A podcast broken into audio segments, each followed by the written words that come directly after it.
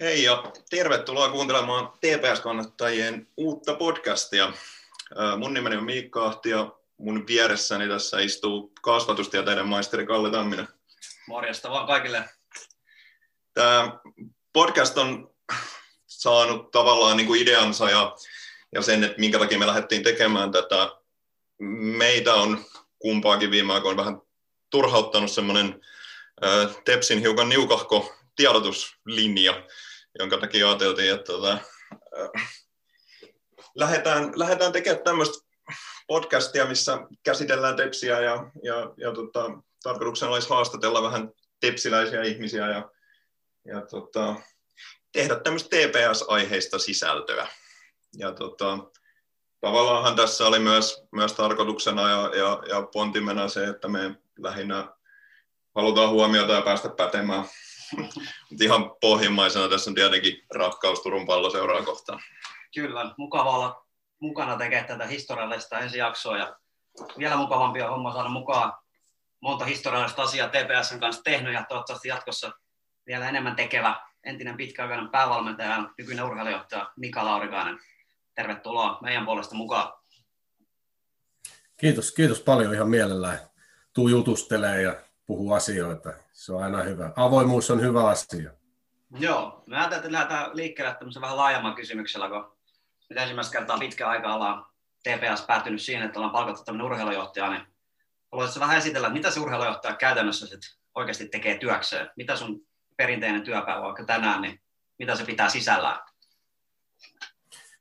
No sanotaan näin, että sekin, sekin menee, siinä on niin oikeastaan useampi osa, ja se ehkä näkyvin osa on tietysti se, mitä itse tuli tehty tosi paljon päävalmentajavuosina jo, eli, eli joukkueen rakentaminen, pelaajasopimusten tekeminen, sopivien pelaajien löytäminen yhteistyössä päävalmentajan kanssa sekä edustusjoukkueeseen että sitten osittain myös reservijoukkueeseen, mutta et, eh, lähinnä tietysti edustusjoukkueeseen. Se on se näkyvin osa ja siitä puhutaan kaikkein eniten. Kyllä urheilujohtajan tehtäviin kuuluu se, että myöskin sit seuran puitteet, olosuhteet, kaikki urheilutoimintaan liittyvä asia, mikä kehittää sitä, edistää sitä, niin olla tekemässä niitä asioita.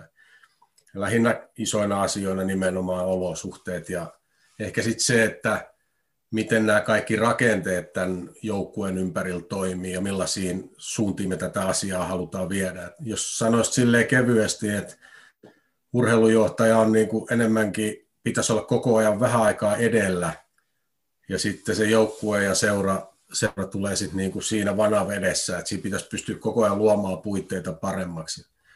Ja se on se, musta se, niin kuin se isoin asia, että ei tehtäisi tässä ja nyt päätöksiä, pystyttäisiin valitsemaan pelaajia muutakin kuin marraskuussa ja joulukuussa, pystyttäisiin rakentamaan pitkäjänteinen polku, että me kehityttäisiin joukkueena seurana niin, että ei tarvitsisi tuossa hississä istuskella edes takaisin liikaa ja ykkösen väliin, niin siinä ehkä se kiteytyy se, se niin kuin työ. Monta hommaa ja olen tässä huomannut ihan pienellä sisällä, että jos silloin oli paljon duunia, kun valmensia vähän koitti sopimuksia tehdä, niin nyt niitä on ihan yhtä paljon, että en tiedä, miten sitä joskus on jaksanut. Oli muutama vuosi nuorempi varmaan silloin. Joo. Muistelisin, että silloin itse asiassa taisit joskus julkisestikin vähän peräänkuuluttaa, että tämmöinen urheilujohtaja tähän seuraa olisi hyvä saada. Joo, se on kyllä se niin kuin, ei pelkästään päävalmentajan takia, että niin kuin päävalmentajalla on oma hommas, mutta siinähän pystyy keskittyä ihan eri tavalla pelaajien kehittämiseen silloin, kun sulla ei ole siinä muuta asiaa, ja TPS tulee olemaan kuitenkin kasvattajaseura siinä mielessä, että kyllä me tähdätään siihen, että me omia kasvattajia viedään nuoriin pelaajikin eteenpäin, siinä missä sitten kokeneempiikin, niin se on erittäin tärkeää, että päävalmentaja pystyy tekemään sitä työtä. Sitten nimenomaan tämä linjaus, että tämä, on, tämä ei ole sellainen niin kuin projektihomma, että tätä, tätä ei tehdä vuosi tai kaksi tai kolme. Että tässä pitää löytyä toimenkuva, mikä johtaa seuran urheilutoimintaa pitkässä aikajänteessä.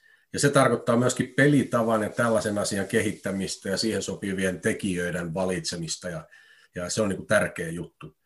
Me ollaan tässä alkutekijöissä, niin tässä on tavallaan hienoa päästä tekemään niin kuin juuria monelle eri asialle. Joo, tuo urheilu toimenjohtaja, urheilujohtaja, millä nimestä nyt eri seurat kutsuukaan, niin ehkä vähän Suomessa semmoinen vielä toistaiseksi ollut aika tuntematon ammattinimike. Esimerkiksi Kuopion palloseura, mikä on Veikkausliiga suurseura, niin viime kaudella päätti pistää oma urheilutoimenjohtajansa pihalle. Niin näetkö sä, että ihan niin kuin Suomi Futiksen kehittämisen kannalta tämä urheilutoimenjohtaja ja urheilujohtajan palkkaus on niin kuin hyvä ja toivottava asia jatkoa ajatellen?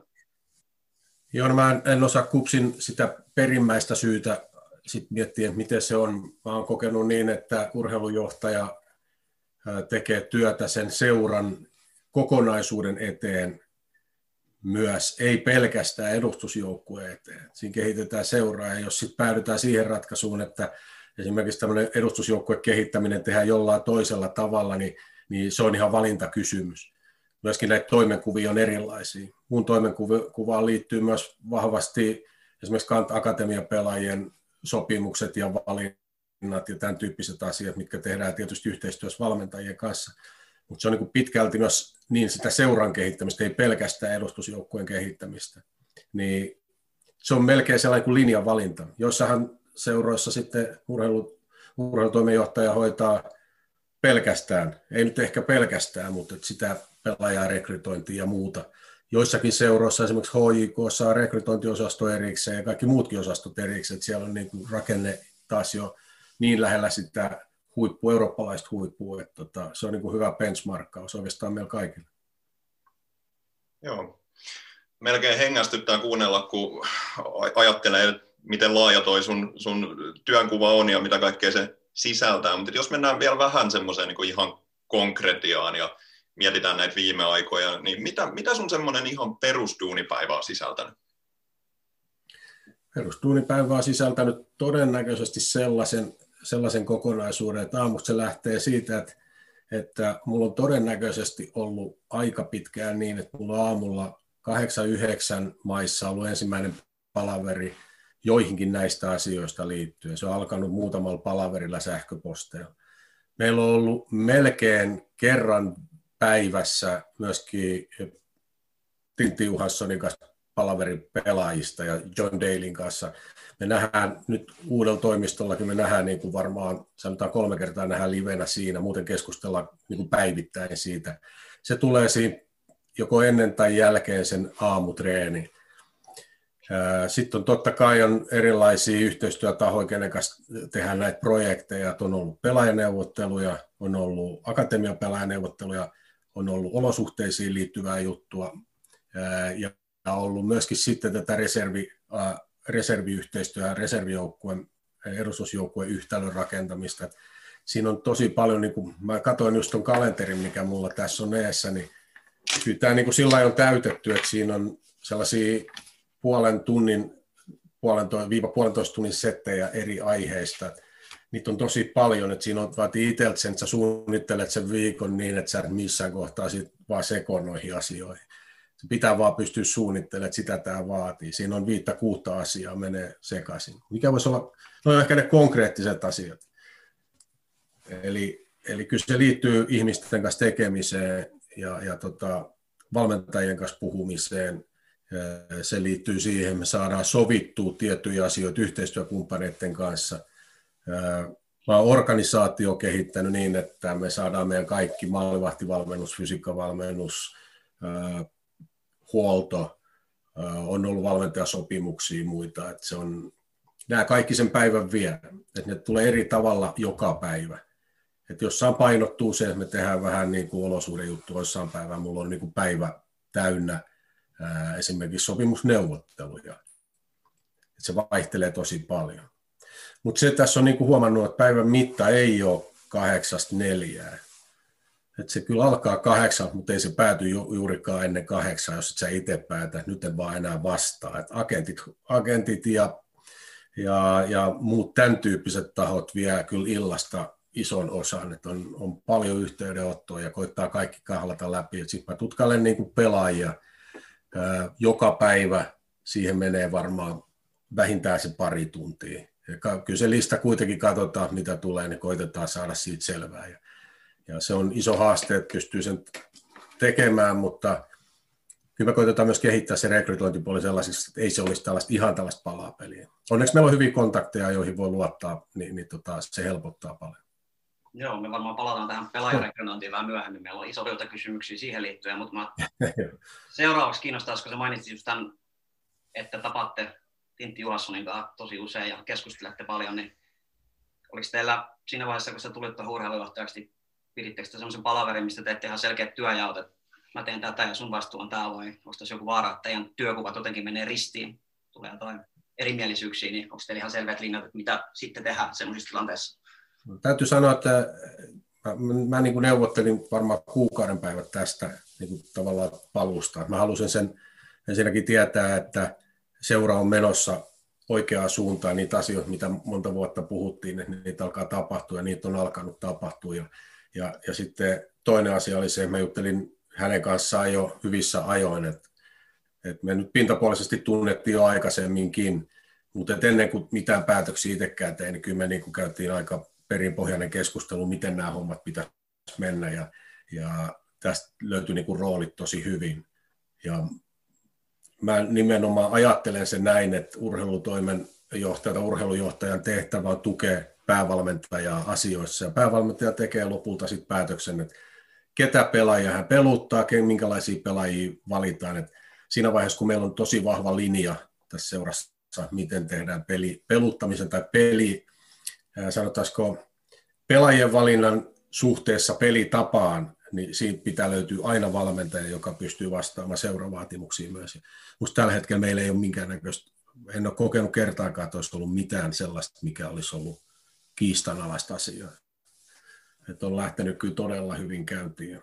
Kyllä se aika selvästi on tehty, kuka, ku, miten me toimitaan, niin se malli on ollut alusta saakka aika selvä.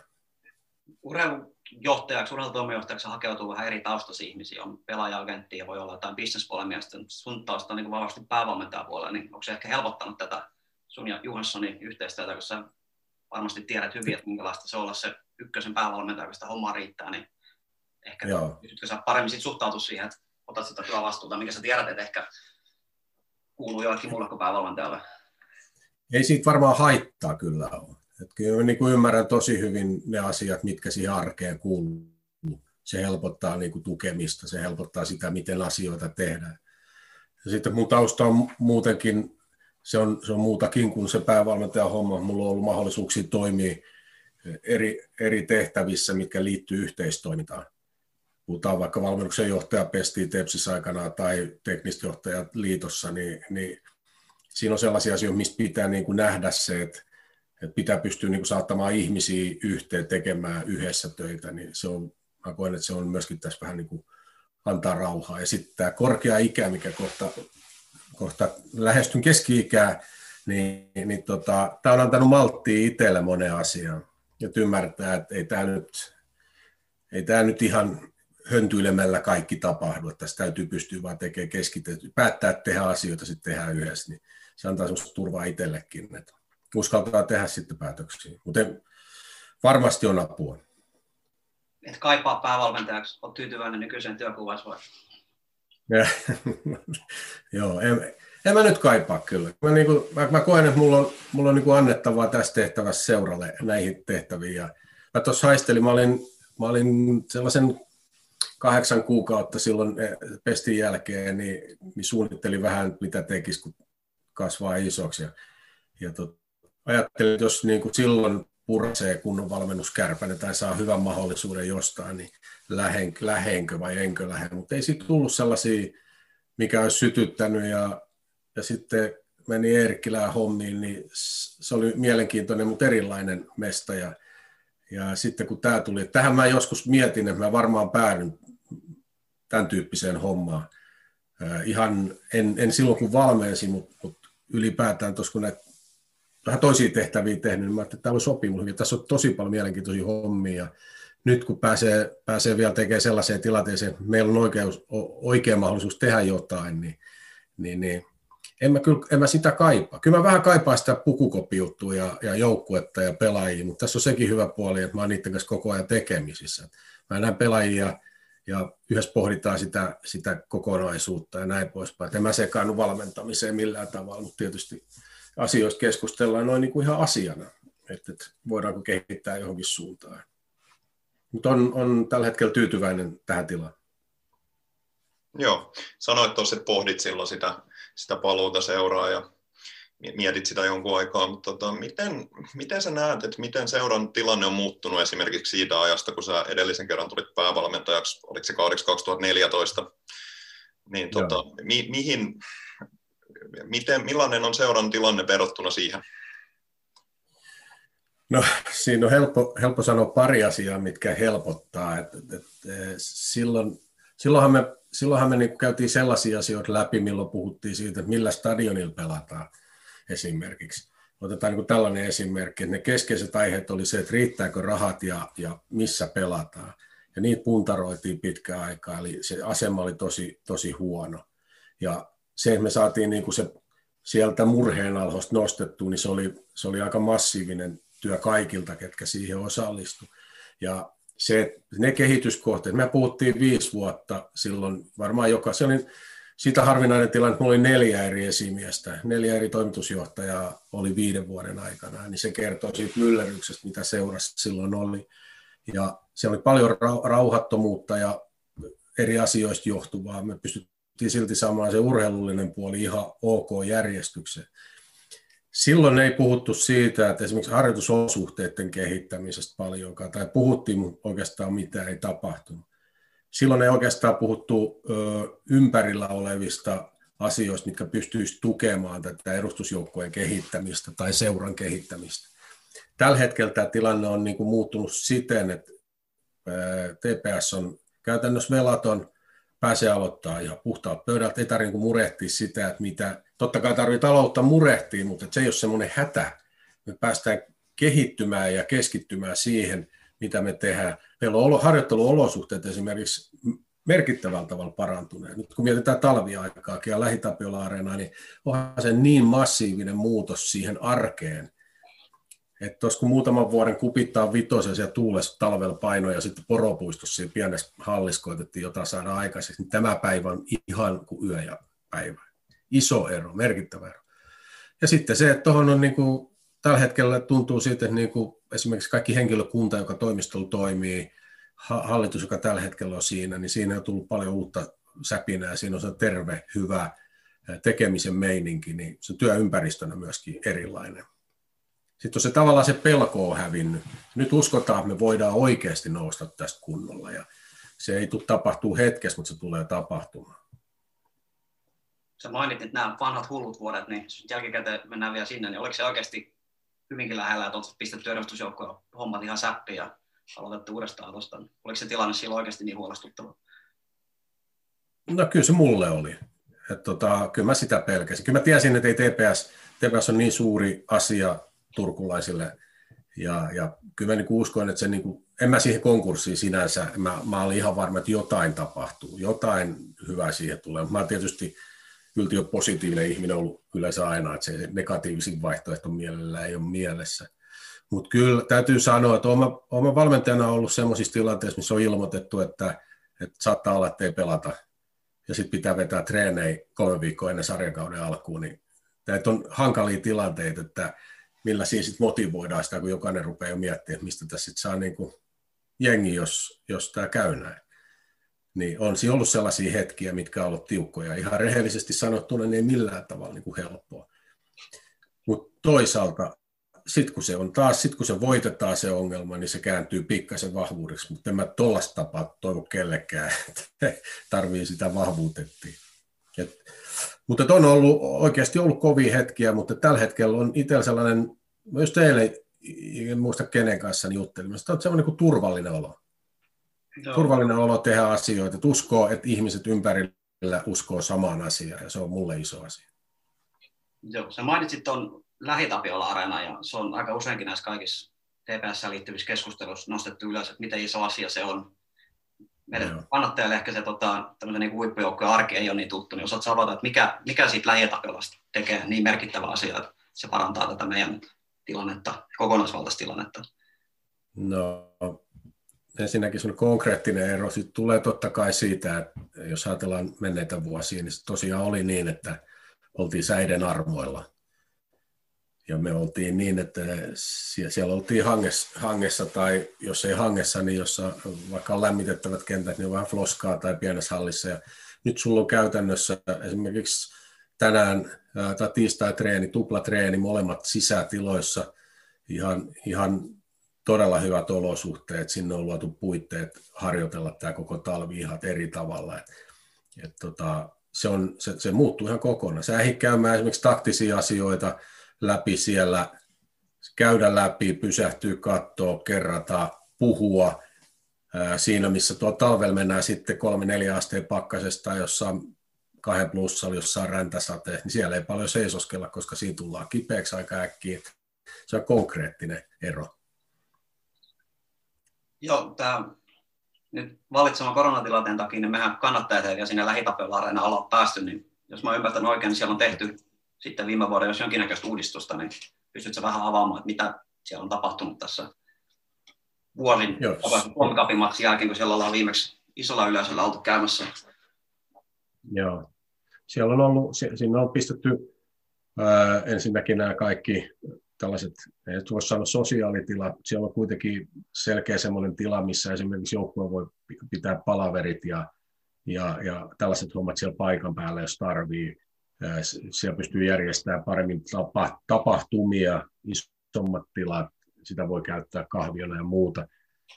Sinne on tulossa uusi järjestelmä, joka mittaa GPSn kautta pikkasen matkoja ja auttaa valmentajia siinä, millaisilla, millaisilla liikkeillä ja millaisilla vauhdilla mennään, mennään siis stadionilla ja se tulee olemaan sellainen yksi asia, mikä vielä on kehittelee. Varmaan siitä, siitä tulee, kun se toimii, niin saadaan siitä sitten lisää asiaa. Se on monta, monta tällaista asiaa kehitteillä, mutta ää, kyllä se, kyllä se niin kuin olennaisesti parantaa sitä ympäristöä. Me haluttaisiin nähdä niin, että meillä olisi treenikeskus itsellä, olosuhteet itsellä, niin että me pystyttäisiin pelaajakehitysohjelmaa toteuttaa paremmin kuin tällä hetkellä pystytään, siis ihan puhtaasti kenttätilanteen ja olosuhteiden takia. Ja siksi tämä parantaa niin kuin ei, ei, ei pelkästään edustusjoukkueen, vaan myöskin muiden, eli juniorijoukkueiden tilannetta.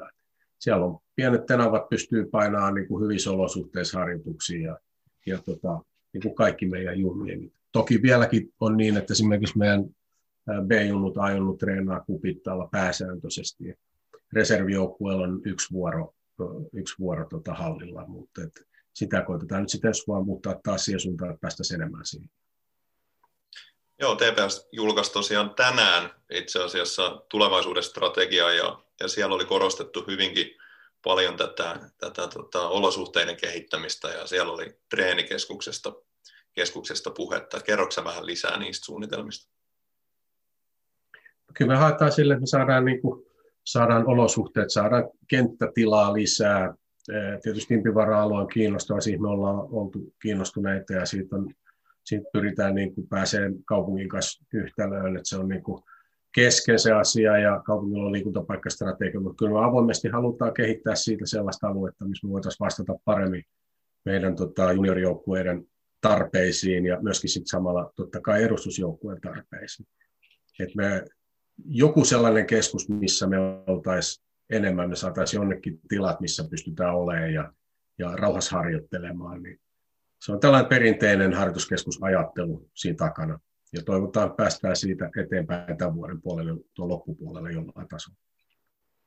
Joo, tämä strategian julkaisu tuli vähän yllättäen. Me tavoitteena ehkä ihan oma jakso aikoinaan sille siunata sitten, kun ollaan vähän itsekin päästä tutustumaan tarkemmin, että mitä siellä julkaisussa löytyi, mutta tota, sä sanoit, että tässä on niin kuin TPS mennyt paljon eteenpäin kuluneen kymmenen vuoden aikaa, niin isossa kuvassa, niin mitkä olisivat sellaiset kehityskohteet, ihan niin kuin konkreettiset asiat, mitä tässä vaikka niin kuin edustusjoukkueen toimintaan olisi tarkoitus lähivuosina tuoda, että valtaisi paremmin, no joo, paremmin menestyvä seura? Tässähän se, tässähän se, tota, se iso kysymys on se, että, että miten millaisella formaatilla ja millaisella taloudella veikkausliikassa pysytään.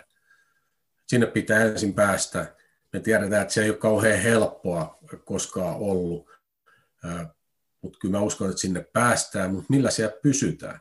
Että se, että sä pääset siihen kynnykselle, niin se on ihan eri asia, kun ollaan siellä, siellä, siellä sitten tehdään oikeasti monivuotinen historia veikkausliikassa. Tuossa ykkösen ykkösen ja liikan välissä TPS on ollut vähän sen takia, että me ollaan pystytty aika pienelläkin satsauksella pääsee sinne. Taloudelliset resurssit on ollut jona vuosina tosi matali verrattuna kilpailijoihin. silti me ollaan noustu sinne, mutta se talous ei ole noussut niin paljon, että siellä olisi säilytty. Ja tästä tulee se kynnys. Tätä me koitetaan nyt yhdessä jumpata, että mikä se, mikä se pitäisi olla sitten, että on selvä käsitys siitä, että tietyn talouden se aina vaatii. Jos haluat kilpailla esimerkiksi siitä, että sä selkeästi säilyt veikkausliikassa, niin meidän budjetit ei vielä minä vuonna olleet sillä tasolla. Me ollaan oltu viimeiset vuodet aina joko pienin tai toisiksi pienin budjetti veikkausliikassa. Aina kun siellä ollaan oltu nämä viimeiset vuodet, no, muutama vuosi mitä ollaan oltu, niin kyllä se aika pientä on ollut verrattuna niihin, ketkä siellä säilyy jatkuvasti. Niin siinä pitää vaan niin kuin miettiä, mitä se talous saadaan kuntoon. Siinä on iso haaste, mutta, mutta se vaatii sen. Ei, ei, ei ole mitään poppakosti. Jollain, jollain säkällä voidaan säilyä niin, että jos mietitään 2018, mikä oli ihan hirveä loppu sillä kaudella, että, että me, me tavallaan saatiin niin kuin peli siihen kuosiin, me löydettiin toinen hyökkääjä meille ja sitten kaikki rupeaa näyttää hyvältä ja sillä budjetilla, mikä meidän silloin oli, niin ilman, että, että Sterling, Jateke ja Ääritalo, mikä olisi ollut, ne oli molemmat niin kuin pois ratkaisevasta pelistä, niin, niin tota, me oltaisiin säilytty siellä sillä budjetilla. Mutta se vaatii sen, että sitten on kaikki ihan napissa. Ja yleensä tiedetään, että se ei mene niin. Ja, mutta mä, mä, mä uskon, että siinä on niin silmät avannut kaikilla senkin suhteen, mitä siellä pitää olla, että siellä voi säilyä. Että se nouseminen sinne on vaikea, mutta säilyminen on vielä vaikeampaa, ja se ei tapahdu ilman, että siinä on riittävä satsaus. Ei kaikki rahaa, tässä nähty, että ollaan ollaan mekin vedetty karsinnassa joukkuetta vastaan, millä on ollut niin kuin melkein miljoonan budjetti, ja meillä oli kuitenkin aika paljon pienempi, ja se ratkesi vasta niin kuin neljännellä jaksoon, se peli. Et tota, ei, ei, se raha aina onneetu, että kyllä se täytyy pystyä tekemään asiat, mutta niin kuin joku perspektiivi siihen, että millä siellä on todennäköistä säilyä, niin se olisi hauska pitää. Raha-asiathan nyt ei varsinaisesti varmaan kuitenkaan ole sitä sun tai se, minkä takia saat seurassa, vaan talousihmiset on, on sitten vielä erikseen, mutta silti haluan kysyä tai jotenkin pohtia tässä ääneen, että miten se on mahdollista, että Tepsi ei saa sellaista budjettia kasaan, millä säilyttäisi. Kuitenkin puhutaan, että on iso talousalue, puhutaan vahvasta brändistä ja, ja näin, niin mi, mi, miten, miten tämä nyt ollaan tämmöisessä tilanteessa, että ei vaan saada millään sitä budjettia sille tasolle? No, mä en tiedä, miten paljon sitä sit, no mä se ensinnäkään niin kuin sanoin, niin talousasia, mä en, mä en osaa siihen ottaa kantaa tuohon ihan perimmäisiin syihin, mutta tämä on vaan, niin mä voisin omana mielipiteenäni niin sanoa sellaisen asian, että kun sen tiedän, että kuitenkin meidän pelaaminen esimerkiksi verkastadionilla on äärettömän arvokasta.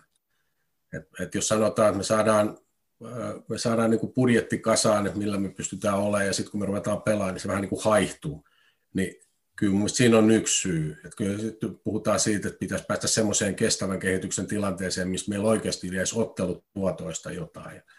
Me ollaan tällä hetkellä niin kuin joudutaan te, niin kuin tekemään töitä sen eteen, että me saadaan budjettikasa, että saadaan pelata suurin piirtein. Pitäisi saada jotain niin kuin jäämään viivaalle sitten niin kuin peleistäkin. Eikä me tässä ota kantaa, onko se oikein tai väärin ja miten on tehty, ja varmaan on tehty hyvin neuvottelut. Mä oon niin monta vuotta tässä ollut jos siitä saakka, kun tuo stadion tuli, ja meillä on joka vuosi ollut se sama keskustelu, ja se on vaan tällainen se tilanne, mutta jos talouteen liittyviä kysymyksiä vastaan, niin mä en keksi mitään muuta isoa syytä kuin sen. On tietysti se, että, että tota, meillähän on myöskin myynti parantunut huomattavasti ihan nyt viimeisen kahden vuoden aikaa. Että, että, tota, sekin siitä huolimatta, että nyt teki sarjaporras vaihtuu, niin siinä on kuitenkin, meillä on uskollisia kannattajia, hyviä kannattajia ja tukijoita ja, ja yhteistyökumppaneita ja kaikki ne asiat mun mielestä on niin kuin menossa hyvää suuntaan, mutta meidän pitäisi saada jostain se, se, myöskin se ottelutuotto vähän laajakantaisemmin itselle. Jotenkin näin vähän kärkistää voisi ajatella, että tuommoinen niin edustusjoukkueen satsaaminen, niin se olisi vähän niin kuin pikavoikkojen hakeminen. Pitkässä juoksussa ehkä se meidän tärkeä linja saada se niin nuorisopuoli siihen kuntoon, että me saadaan sieltä jatkuvasti hyviä pelaajia meille vahvistuksia. Nämä kaksi tavoitetta on niin ristiriidassa toistensa kanssa. Mm. Pitääkö meidän niin koko ajan miettiä, Joo. että satsataanko me enemmän junnupuolella vai edustusjoukkueessa vai kulkeeko ne jotenkin kätevästi käsi kädessä? No, kyllä mun mielestä se, se, on niin, että se edelleenkin on, kyllä mä oon aina ollut sitä mieltä, että se junioripuoli on se, mikä on meidän, me, me ollaan täällä sen takia tekemään tuuni, että suomalainen jalkapallokin kehittyy, ei pelkästään tepsiläinen jalkapallo. Että se on meidän prioriteetti, meidän seura on paras seura, mitä löytyy. Mutta se, että, että myöskin tämä suomalainen jalkapallo, että jos, se, jos me niin hukattaisiin se juniorikehitys, niin se olisi ihan kamala tilanne näin niin kuin meikäläisen näkökulmasta. Ja enkä mä siihen usko. Mä, mä olen sitä mieltä, että me pystytään tekemään varmasti asioita paremminkin, mutta meillä on aika hyvin. Että se perspektiivi, mikä ehti tulee tuosta puolentoista vuoden aikaa, kun katsoin niin kuin seuroja ylipäätään Suomessa, niin kyllä meidän niin kuin sinänsä tilanne tällä hetkellä on aika hyvä. Et ihan puhtaasti sen valmennuksen suhteen ja sen, miten pelaajia kasvatetaan. Mutta on se myöskin muuttunut vähän, että et on jostain syystä jossain vaiheessa niin oli silleen, että oli yksi tai kaksi omaa kasvattia ja sitten tuli paljon omia kasvatteja, jotka oli sattuneesta syystä. Esimerkiksi kyllähän ykkösessä on helpompi antaa peliaikaa. On siellä valmentaja kuka vaan, niin, niin tota, helpompi antaa peliaikaa, koska se taso kattaa sit ehkä paremmin sen, nuoret pelaajat pääsee pelaamaan paremmin. On tässä joka vuosi kuitenkin sit Tepsiltäkin tullut, että esimerkiksi näitä pelaajia, jotka nyt viime aikoina on siellä esiintynyt, niin kyllä se aina niitä omia kasvatteja sitten on ollut. Mutta se, että, että lähteekö ulkomaille ja, ja mistä sitäkin taloutta tulee ja paljonko menee, niin omikasvatti on jonkun verran mennyt, mutta aina saisi tietysti mennä enemmänkin. Meidän täytyy muistaa myös, että me ollaan annettu peliaika, on, on löydetty pelaajia, jotka on meidän kautta lähtenyt, niin se on myös yksi sellainen reitti, mitä kannattaa miettiä. Että jos omasta, omasta varastosta ei löydy, niin, niin sitten pitää katella, että mistä löytyy nuoria pelaajia. Kyllä se pelaajakehittäminen on meidän yksi ihan avainasioista. Joo, mä tuohon kun sä mainitsit, että mikä nyt on tullut selväksi, me ollaan vähän jämäretty tuollaisia sissijoukkoja, me saadaan tänne ykkösen ja veikkaa väliä. Aina korostaa sitä, että se olisi niin tosi kriittisen tärkeää, että kerrankin säilyttää siellä veikkaaliigassa.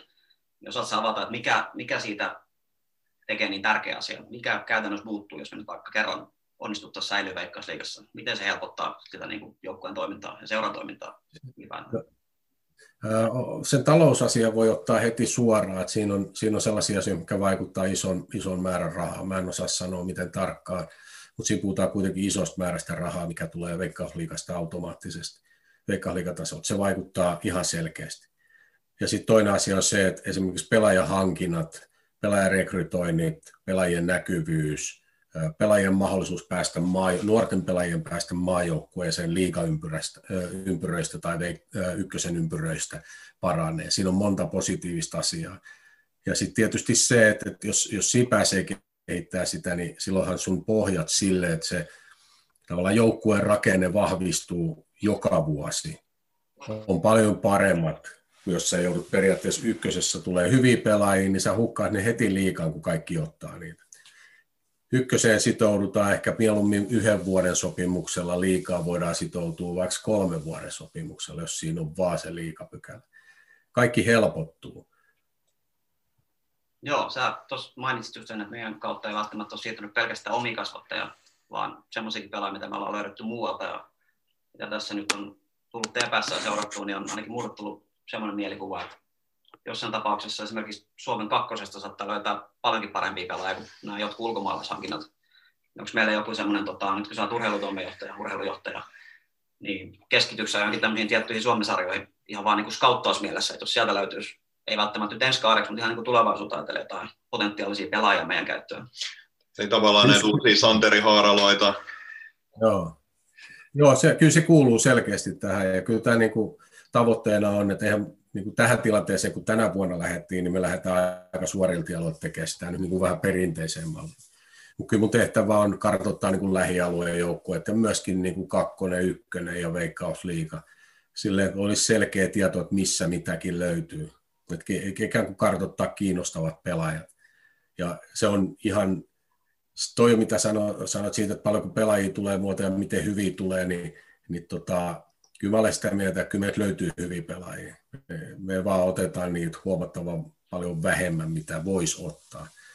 Ja sitten kun tämä agenttimaailma ja, ja se on avautunut silleen, että jopa kahdessa vuodessa Mulla on sellainen olo, että ei, ei esimerkiksi 2018 ollut mikään tällainen hässäkkä, mikä, mikä nyt on päällä. Että on niin paljon tekijöitä, että ihan pää halkee, kun tässä niin kuin miettii. Et, et se on niin, niin avautunut, että mä uskon, että siinä niin jopa se laatu kärsii, että nyt on niin paljon pelaajia liikenteessä, millä ei ole mitään, mitään asiaa mihinkään sarjaan, jos nyt näin karrikoiden se asia esittää. Et tota, pelaajia, jotka on pelannut kaksi vuotta sitten, niin tarjotaan, että on joskus pelannut Italian liikaa tai on pelannut Espanjan liikaa tai jotain muuta, tai kerran Manchester Cityn reservien kanssa. Et sellaisia pelaajia on niin, niin paljon liikenteessä, siitä ei, ole, ei siitä ole mitään pitkää tietä eteenpäin. Niin joku se, tämän tyyppinen pelaaja siellä vähän viime vuonnakin oli mukana, ja, ja tota, ei se nyt ihan niin mennyt kuin toivottiin. Niin, no se on, se on, se on niin kuin arpapeli.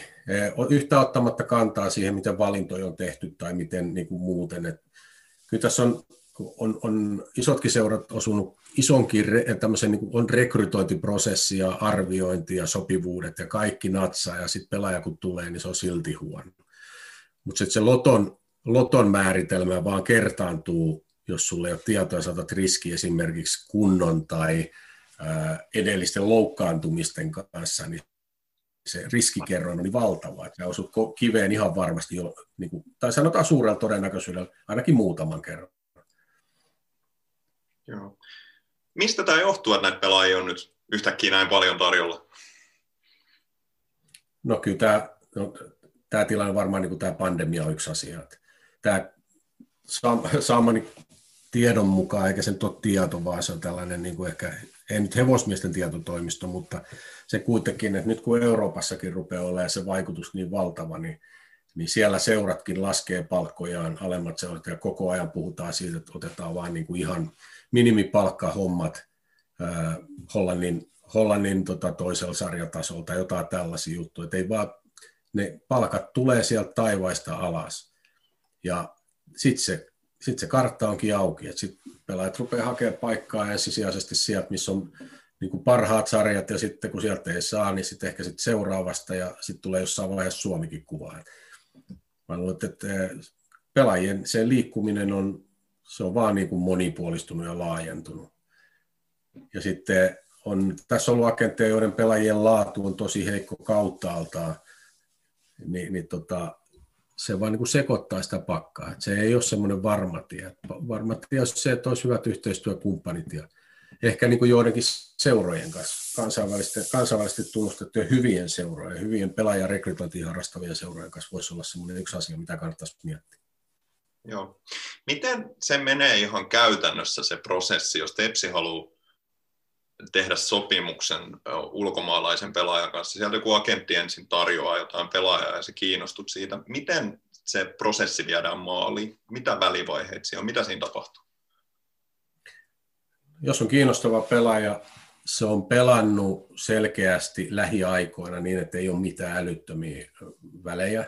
Sen tausta on hyvä, sen peruskoulutus tiedetään.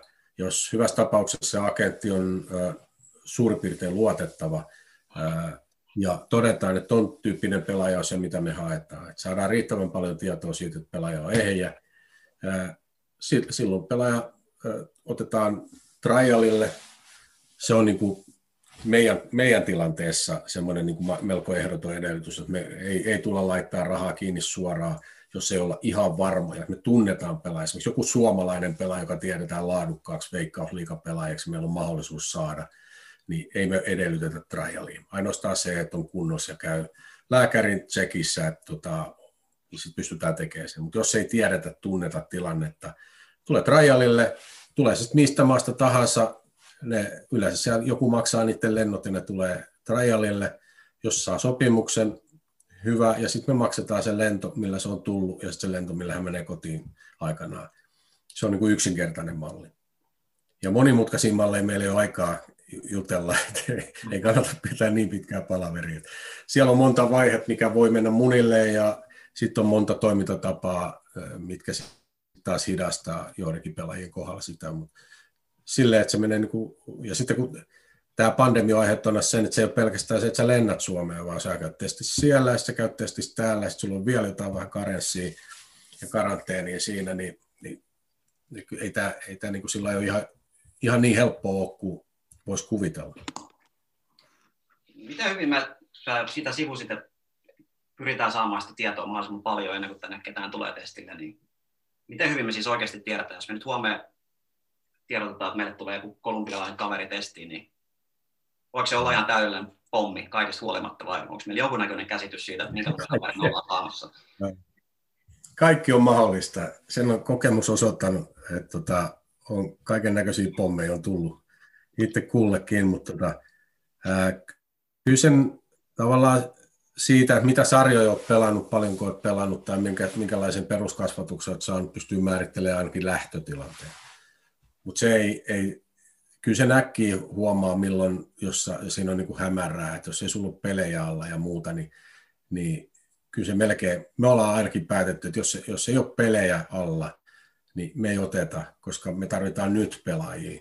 Ei me tarvita niin kuin puolen vuoden päästä. Tai tarvitaan silloinkin, mutta me tarvitaan nyt vaan niin pelaajia, jotka pystyy heti harjoittelemaan, ettei tarvitse tehdä mitään niin kuin erikoisia juttuja niiden. Et se on vaan niin linjanveto. Mutta ei sitä ei, niin kuin varmaan hyvin arvaattekin, niin ihan sataprosenttisesti sä et pysty ikinä tuollaisella menettelyllä takaamaan, että siitä tulee huippu. Kyllä sen niin kuin tunnistaa, sen tilanteen tunnistaa sieltä kyllä. Ja sitten siinä on se riskiotto, että halutaanko ottaa riski vai ei. Että joku hyvä pelaajakin ja hyvä CVllä oleva pelaaja, niin on sellaisiakin ollut nyt jo tarjolla, mutta sitten siinä on joitakin muita tekijöitä, mitkä vähän pistää epäilemään, kannattaako tehdä. No, mä voisin kuvitella, että näitä tarjokkaita varmaan on aika paljonkin. Minkälainen määrä niin tämmöistä agenttien yhteydenottoa sä vaikka niin viikoittain saat? Niin kuin, no, se on, se on päivittäin silleen, että mä sanon, jos mä sanon, että joku päivän keskiarvo on ollut nyt viimeisten viikkojen aika, se on ollut, siis keskiarvo on varmaan ollut viittä kuutta pelaajaa tai viittä kuutta yhteydenottoa, joko eri tai samoilta agenteilta, mutta se on sellaista niin kuin päivittäin, että mulla on niin kuin WhatsAppissa on varmaan kymmenen sellaista ketjua, mikä, mihin tulee, ja siellä on tuttuja niissä, ja sitten tulee tällaisia, kun sä et ole ikinä kuullutkaan, jotka on kuulemma mun hyviä ystäviä ja kaikkien muidenkin ihmisten, ketkä haluaa pelaajia, niin ne on aina dear friend, ja tota, sitten sieltä tulee taas joku, mutta tässä on nyt pikkasen jo tietysti oppinut tähän ikään mennessä, että jotkut voi vaan deletoida pois siitä, että ei kannata lukea. Mutta niitä tulee paljon. Viikkotasolla, viikkotasolla tulee kymmeniä. En uskalla sanoa satoja, koska se olisi ollut liioittanut. Kymmeniä ehdottomasti. Pakko kysyä, että tuleeko oikeasti katsottua niitä YouTube-koosteita, mitä pelaajista on? Ni, niitä löytyy, löytyy paljon semmoisia parhaat palat pätkiä, niin onko teillä sellainen työkalu, mitä käytetään? Sanotaan näin, että jos yhdistyy sellainen kaveri, kenen kanssa on joskus tehnyt hyvää yhteistyötä, eli se on vähän luotettavampi kuin normaali, ja sitten, että jos on se taustapelaajalla viittaa sellaiseen koulutukseen, mistä, on, niin kuin, mistä tietää suurin piirtein, että se olisi niin kuin hyvä, niin voi olla, että tulee kateltua.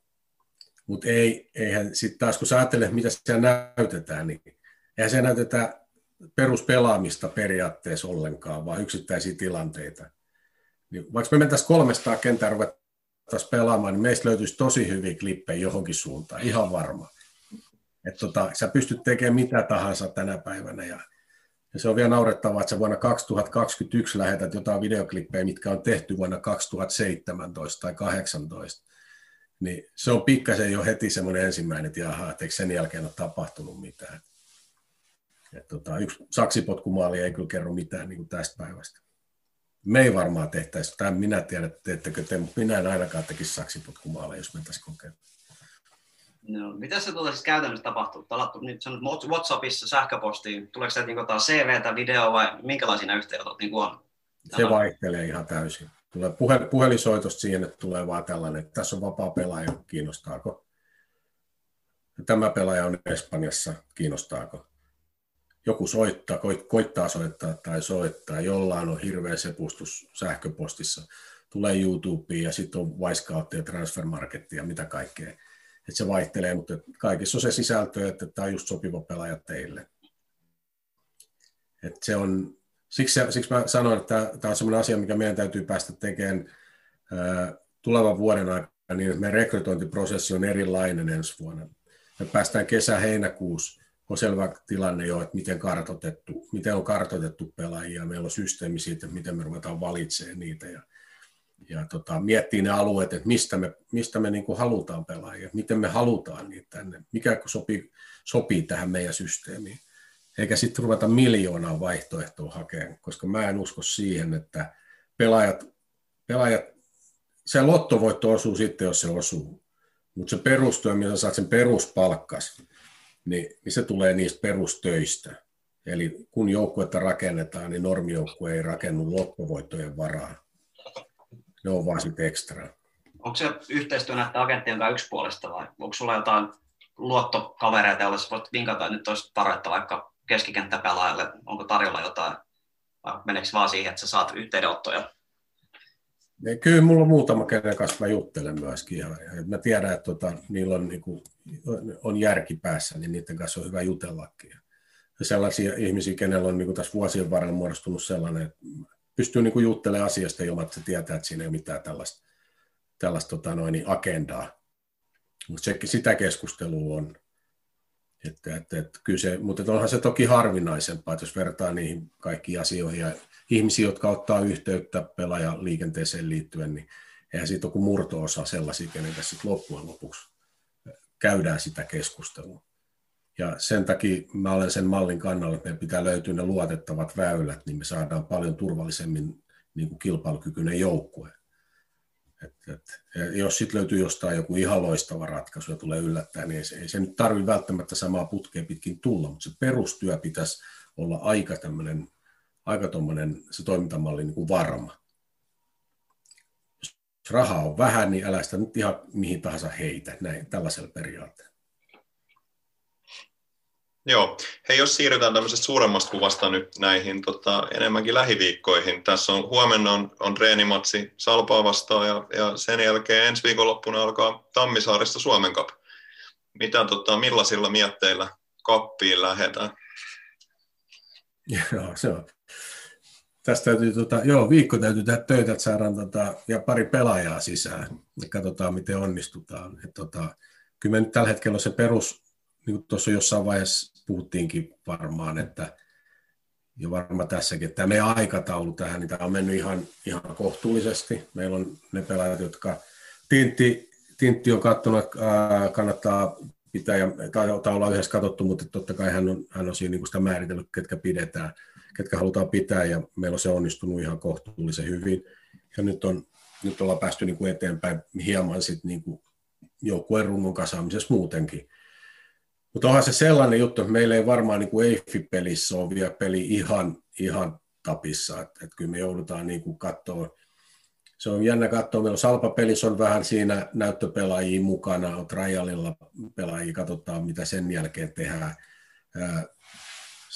Se voi olla, että meillä on siellä uusia, uusia pelaajia sitten Eiffi-pelissä, mutta sen, sen aika näyttää, että miten saadaan natsaamaan kaikki kohdalleen. Mutta että, tulee varmaan olemaan niin, että tai sanotaan näin, että mun on tosi vaikea sanoa tai odottaa, että mikä esimerkiksi tuloksellisesti se peli voisi olla. Mulla on hyvä fiilis, mä oon katsonut treenejä, tänään viimeksi kävin tota hallilla sen verran tsiikailemassa, mitä, mitä tapahtui. Se oli hyvä meininki päälle, ne on, ne on tehnyt hyvin töitä. Meillä on aika pieni ryhmä tällä hetkellä ja siellä on nuoria poikia mukana kanssa. Ja tulee olemaan myöskin Salpo-pelissä ja varmasti Eiffi-pelissäkin. Niin tota, Kyllä mä uskon, että se, niin kuin se ryhmä, mikä siinä on, niin on tällä hetkellä jo ihan hyvässä fyysisessä tikissä, pystyy hyvin pelaamaan sen pelin. Taktisesti ei varmaan vielä olla, olla niin kuin juuri tehty mitään. Jos me on pelattu Ilvestä vastaan yksi peli, missä meillä oli juniorit ja, ja trialistit pääosassa, niin, niin, ja Ilves oli ihan älyttömän hyvä siinä pelissä ja kaiken muun lisäksi. Niin sen pelin perusteella ei voi vetää johtopäätöksiä, eikä oikein salpapelinkään varmaan – mutta kyllä ihan mielenkiinnolla katsotaan, että Eiffipelistä voisi sanoa, että se on meidän semmoinen niin lähtölaukaus tähän kauteen. Se on niin kuin lähtöpiste. Ja siitä lähdetään katsoa, että mihin suuntaan peli lähtee kehittymään. Joo, hei näistä rajalisteista puheen ollen, niin tässä on ollut tämmöinen tota, selvästi jonkunnäköinen linjaveto, mikä on moni kannattajia hämmentänyt. Eli näistä rajalisteista ei ole paljon julkisuuteen hiiskuttu ja, ja Ilves-matsikin pelattiin no tietenkin osittain, tai siis pandemian takia suljetuin ovin, mutta mitään live-striimiä ei tullut. Sama homma huomisen Salpamatsin kanssa. Avaatko vähän tätä, että miksi tämmöisen on päädytty?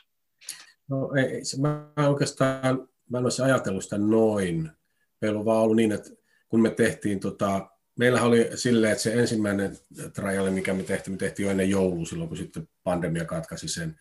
Se oli vähän ikään kuin niin, että siellä oli pelaajia, jotka halusi tulla näytille ja me ei tehty sitä kartoitusta siinä vaiheessa, että pyydettäisiin ketään, jolloin se oli tavallaan, oli tavallaan siinä mielessä, että jos me, me halutaan pelaajia niin, ja halutaan jotkut testata, niin kyllä me yleensä sitten tuodaan julkisuuteen.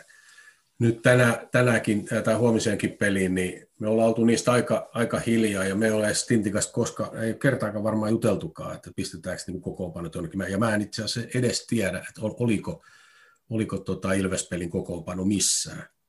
Ei, ei tainnut olla, ei, ei ole sulla omaa silmää. Et tota, mä en, mä en ole niin kuin, viestintäasioista näistä tiedottamisesta niin näiden asioiden suhteen, niin me ei olla kyllä kertaakaan juteltu vielä. Et me en, mä en ole, nyt juteltiin eka kertaa, niin kuin yleisesti tilanteessa tehtiin vähän juttuja. Mä uskon, että se tästä lähtee, meillä on nyt niin kuin alkaa olla ensimmäistä kertaa niin, että siellä on pelaajia, jotka, jotka me ollaan niin kuin haluttu siihen, en, en sano, etteikö oltaisi mielellä otettu niitä, jotka on ollutkin, mutta siinä on ollut sellaisia pelaajia, jotka niin kuin, ollaan vaan haluttu tehdä sen niin kuin vähän rauhallisesti ja maltilla ja asettamatta mitään turhia odotuksia tai mitään muutakaan sellaisia kenenkään suuntaan. Et me ollaan niin kuin, se valinta on ollut e- ehkä se, että meillä on ollut niin hajalla vielä, että me on niin kartotettu koko tämä oma juttu ja muu, niin se on sen takia jäänyt vähän niin kuin taka-alalla. Me ei olisi mietitty sitä asiaa niin, että se olisi ollut. Mä ymmärrän, minkä takia se viestintä on siinä asiassa, että on, on sellainen juttu, mikä, mikä tota pitää kaikki pimeän pimeässä huoneessa sen asian suhteen, niin ei tiedetä vähän mitä siellä on. Siellä on kuitenkin ollut paljon sellaisia pelaajia, jotka on ollut näytillä ja ollut omasta tahdostaan, niin, niin tota, öö, kyllä me, kyllä me ei, en mä osaa tota muuta selittää, mutta kun se, että ei me vaan ole niin kuin mietitty sitä vielä niin tarkkaan. Me tavallaan se vaihe lähtee vasta nyt, nyt tota, kun me voidaan niin kuin niistä, no ei nyt puhua, mutta että sanotaan, että ollaan haluttu saada valmiiksi asioita ennen kuin tullaan niiden kanssa ulos. Se on ehkä se suurin syy. Et, mutta niin tosiaan ei me on Tintin kanssa, kun me ollaan mietitty sitä, että miten, miten pelaajia tulee sinne, niin ei, me, ei toi niin sille ollut itse mielestä. On totuttu siihen niin, että se tulee aina, joku tulee kysymään. Mä ainakin silloin, silloin niin Hessu tuli aina, se teki kerran viikossa teki jonkun jutun, tai sitten mitä tästä katteli viime kauden, niin kuuluva se Artokin oli, teki näitä juttuja, näitä podcasteja ja muita, mitä siellä tehtiin näitä ohjelmia, niin, niin se on ollut yleensä aina vähän niin päin, että se on aina ollut niin automaatio, niin en ole itse osannut edes ajatella. Nyt on möttöstarina, mutta meidän kaksikko täällä. Osaatko nyt vähän avata meille, minkä näköistä kavereita meillä tällä hetkellä on testissä? Jos et nimiä voisi sanoa, niin minkä profiilin tyyppejä, minkä pelipaikan kavereita? Onko kiinnostavia pelaajia? Joo, no sekin on. Sekin on me, me, me tulee, kun tänään tai huomenna tulee tuohon peliin, tulee laitapakki, meillä tulee yksi toppari, meillä tulee yksi keskikenttäpelaaja, Otas nyt, siinä on kaksi keskikenttäpelaajaa. Öö, joo, kaksi keskikenttäpelaajaa, yksi hyökkäjä. Sentteri. Kerroks vähän, minkä tyyppisiä pelaajia hoetaan? Me halutaan sellaisia pelaajia, jos ajatellaan puhtaasti niin kuin Suomesta, että mahdollisimman korkean tasolla pelanneita pelaajia, joilla selvästi niin kuin voidaan nousta veikkausliikaan. Sellaisia pelaajia halutaan sieltä. Ja ei tietenkään myöskin sellaisia, jotka sopii siihen, mitä, mitä Tintti ajattelee, että se peli kulkee, niin se, se on toinen määritelmä. Me tarvitaan, me tarvitaan meillä on tällä hetkellä niin Pikkarainen, Holma, toppari pari ja sitten on nuori, nuori Roope siellä vielä sitten kolmantena. Me tarvitaan siihen yksi, yksi toppari, sellainen, joka, joka on selkeästi niin kuin kovatasoinen toppari myöskin.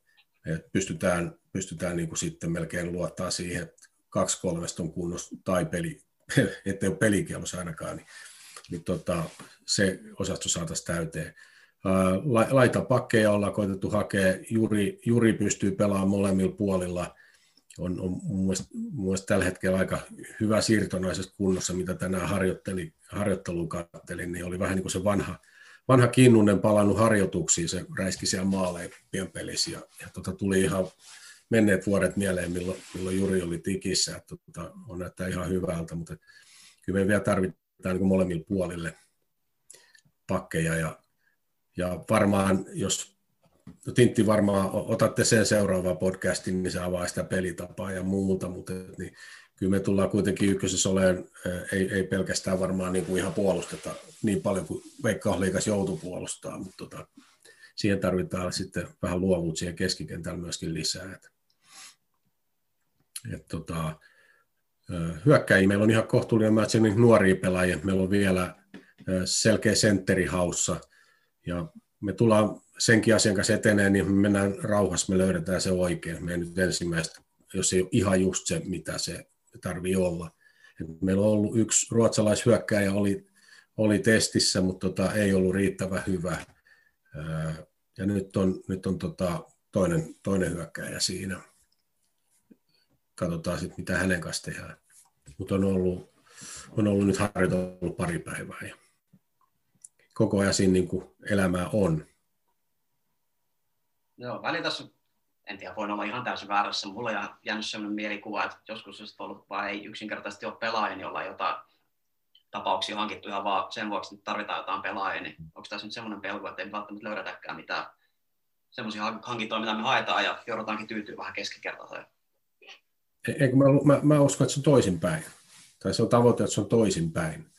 Että me ei jouduttaisi. Me ollaan, me on niin päätetty se myöskin, että jos emme löydetä sitä hyökkääjää tuohon nyt, mitä me, mitä me tarvitaan, niin meillä on siellä ne hyökkäjät, mitä meillä on Albi, Jako, Elmo, OP, Pampa, ne, ketkä siellä on tällä hetkellä niin kuin mukana, niin ne saa mahdollisuuden kapissa. Kyllä niiden pitää näyttää myöskin, heidän pitää näyttää, ja ei ole mitään syytä, ettei, ettei pystyisi näyttämään, että millä, missä mennään tällä hetkellä. Me luotetaan siihen, että, että me pelataan kappia, meillä on aikaa etsiä sopiva, eikä nimenomaan päädyttäisi siihen, että siihen tulisi nyt äkkiä joku, ja sitten se osoittautuu, että pitkässä juoksussa se olekaan. Pystytään rauhassa niin kuin tsekkailemaan, että, että minkälainen hyökkäjä siihen saadaan. Että me tarvitaan semmoinen, semmoinen hyvä boksipelaaja, hyvä hyökkäjä siihen se kes, keskialueelle, sitä me haetaan vielä. Että tämä on niin pikemminkin niin toisinpäin, että vältyttäisiin toi. Et on, on, on itsellekin tullut joskus menneenä vuosina tullut sellaisia juttuja, että kun miettii, että okei, no toi voi olla, että tuossa voi olla vähän riski, mutta toinen näyttää, että pakko se ottaa, että kohta alkaa kapin pelit ja kohta alkaa se liikakappi ja mitä kaikkea on ollut. Niin sitten sä huomaat, että kun vähän aikaa menee, niin ei ehkä, ei ehkä sit olekaan se. Et nyt meillä on vielä sit niinku mahdollisuus reagoida siihen ja päivittää ja hakea. Ja mä uskon, että siitä on hyötyä. Täytyy kysyä näistä yksittäisistä pelaajista, viime kauden miehistä. miehistä tota, mikä on Ali Moundin tilanne ja mikä on Elisier Espinosan tilanne? Espinosa, Espinosa ei jatka meillä. Meillä on Moundin kanssa on asia kesken tällä hetkellä vielä. Se, hän, on, hän ei ole vielä Suomessa. Et, tota, noin. Okay. Mutta Espi ei jatka, se, se no. tiedetään tällä hetkellä. Joo. Tässä on tota, monta kertaa korostettu sitä, että ei välttämättä edes haluta koota niin kuin hyvää ykkösen joukkoa, että on semmoinen joukko, millä olisi oikeasti mahdollisuuksia sitä veikkausliikassakin pärjätä. Me ollaan toistaiseksi tehty lähinnä semmoisia yhden vuoden sopimuksia, niin onko nämä Joo. yhden vuoden sopimukset tai meidän tavoite jotenkin ristiriidassa? Ollaanko me onnistuttu tai tuleeko onnistua hankkia semmoisia pelaajia, jotka olisi hyvin siellä liigassakin vai? Öö, joo, no tässä on tämä just tämä dilemma, mistä jos viittaa siihen aikaisempaan, että tota, siinä, että jos me oltaisiin veikkausliikassa, niin meidän sopimukset ei olisi vuoden mittaisia. Ja siinä kun tässä on kaksi osapuolta, tässä on pelaajat ja tässä on seura. Ja pelaajat haluaa veikkausliikaa. Ja jos äh, hän sitoutuu kahdeksi vuodeksi suoraan, niin mitä jos käykin niin, ettei sitten noustaiskaan, koska semmoinenkin mahdollisuus aina on olemassa, niin se sitoutuminen siihen, niin se on hankalampaa. Mä ymmärrän sen täysin pelaajan näkökulmasta myöskin. Ja sitten jos se sopimus olisi kaksivuotinen, se olisi aina optiolla. Ja mä oon lähtenyt siitä, että tuossa on pelaajia, jotka antaa näyttöjä, ja, ja jos se näyttää siltä, että on, kausi menee hyvin, niin mä, mä oon niin valmis tekemään kesäkuussa jatkon. Ei siinä ole, ei siinä niin meikäpuolet ole mitään estettä, mutta haluaako joku tehdä ennen kuin tietää, että pelataan veikkausliikaa. Tämä on aina se kynnys, tämä aina hankaloittaa.